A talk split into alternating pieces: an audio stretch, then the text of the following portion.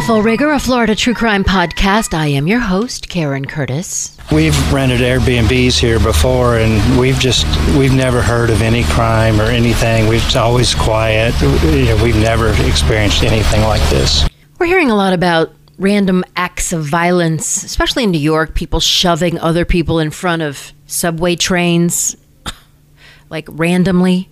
It's very frightening. Well, Something similar happened in the sleepy upscale community of Clearwater Beach. Yeah, this is a very random act in that area of Clearwater Beach. As you know, that this type of activity does not occur. Like I said, he, he mentioned that it was the ills of society, and unfortunately, Mr. Chapman happened to be there. And like I said, our guys worked tirelessly to, to get this guy off the streets and in jail where he belongs, and he's in jail where he belongs right now. That's Clearwater Deputy Chief Michael Wallach.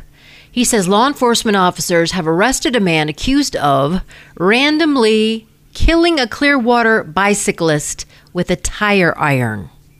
He beat him to death with a tire iron. They've arrested a Tampa man. They're still searching for a second suspect after the 49 year old father of two, who was just out riding his bike around midnight, was killed in a brutal attack with the tire iron of all things while riding his bike in the quiet north portion of Clearwater Beach, which is a low crime neighborhood. Here's a neighbor. I just think everybody here is in shock. It's just something that you don't see happen every day. Um, they're from Kentucky and they're thinking, wow, does this kind of stuff happen down here in Clearwater? And I'm telling them, no, this doesn't happen here very seldom. So, Jeffrey Chapman was killed early Friday morning in this random attack. He was riding his bike, and apparently, two men were out for a wilding. They were looking for trouble. They were looking for a victim. They were looking for someone to kill. And this is according to the Clearwater Police Department. They came to Clearwater for unknown reasons, the ills of society, as he described it. And uh, the victim, Mr. Chapman, unfortunately was at the wrong place at the wrong time and was severely beaten. Severely beaten. Like I said, this was a very heinous and very violent act. It was uh, severe trauma to the upper body with a tire iron in excess of 10 times. The suspect beat him 10 times in the head and upper body. Chapman is survived by his 27 year old daughter and his 25 year old son. Now, arrested is 26 year old Jermaine Adrian Bennett, and he's facing first degree murder charges after detectives say he confessed to beating Jeffrey Chapman to death more than 10 times with a tire iron. The Clearwater Deputy Chief Michael Wallach says that it's the most heinous and violent attack that he's ever seen, and it was random. He added that Bennett has told detectives he did this because, quote, the ills of society have gotten to him. Also, this attack in Clearwater may not be the only beating incident that these suspects were involved in. While we continue to investigate this case, we learned a very similar incident that occurred in St. Petersburg just about an hour before our original incident, where that suspect, I'm sorry, where that victim has not passed away. We continue to work with our partnership with St. Petersburg Police Department to ascertain additional information into that investigation. I, I want to make it clear that this was a totally random act. The victim was not targeted. It was a chance encounter that turned deadly while the victim was simply trying to ride his bike home. According to Assistant Chief Wallach, detectives used surveillance video from ring doorbells in the neighborhood and tips to link Bennett and his vehicle to the homicide. I'm telling you, ring doorbells are solving more crimes than anything else, than eyewitnesses, because you cannot argue with video. We received a lot of information from surveillance cameras, people calling in tips and information. We received quite a bit of, of very good information. The chief says apparently the two men, Bennett and the other suspect who they're still looking for, were riding around the upscale neighborhood looking for a victim around midnight. They wanted to kill someone to assuage the ills of society. Wallach says Bennett was completely unremorseful and went to work at Insight Family Eye Care in Wesley Chapel shortly after the murder. This case was very heinous and very violent.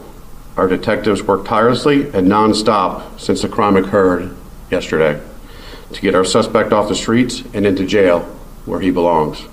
Wallach added that detectives are still searching for that second suspect, who's described as a slender man. He's about six feet to six feet two. He encourages the second suspect to turn himself in because it's only a matter of time. He said that the pair went to Clearwater for unknown reasons, and the victim happened to be in the wrong place at the wrong time. During this investigation, we've recovered a lot of forensic evidence, and we got some very good investigative leads from our interview with Bennett. And I encourage the outstanding suspect to do the right thing and turn himself in. It's only a matter of time before we get you. The second suspect is described as a male, slender built, six foot six foot two, and he knows who he is. Apparently, Bennett gave up his associate. Friends of the man that was brutally beaten and killed with the tire iron want to know why the beloved father of two was randomly attacked while just riding his bike. Here's what Chapman's longtime friend Lisa Owen told Fox 13 in Tampa. I don't think anybody's really processed it yet. You know, we're still trying to process what happened because we don't understand it. We don't understand why. Why did this happen? Uh, the ills of society, I think uh, the police chief mentioned. I mean, it wasn't him. He wasn't the ills of society. Far from it. He was the opposite. You know, he tried to help people.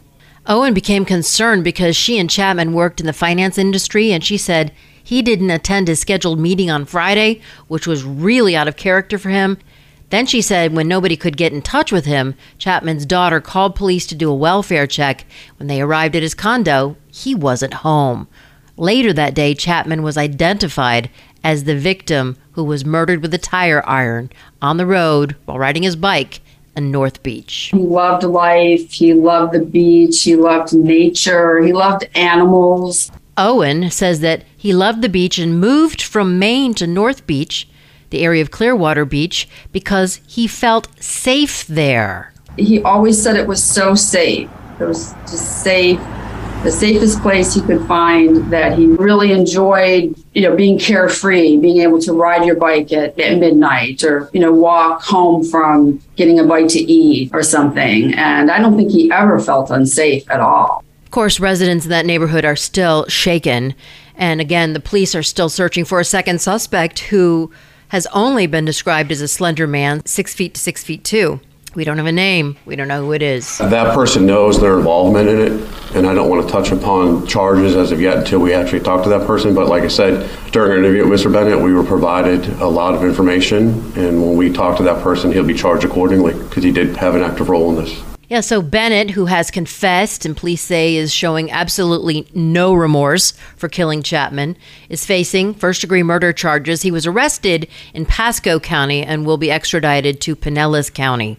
So, anyone with information on the identity of this second suspect or anything on the crime should call Clearwater Police at 727 562 4242. First and foremost, we, the Clearwater Police Department, want to thank those who came forward with information on this case. We could have not gotten to where we were or where we are without the willingness of everyone to help. I appreciate that. I guess the bottom line is, and we have to come to grips with this, is that you and I are not safe anywhere. Crime can happen anywhere to anyone. It doesn't make sense. When it's your time, it's your time. Of course, you know, you can not take the subway in New York and you can not ride your bike at midnight in Clearwater Beach, but you just never know. It's scary. Well, that wraps up this episode of Full Rigor. Thanks for listening. Until next time.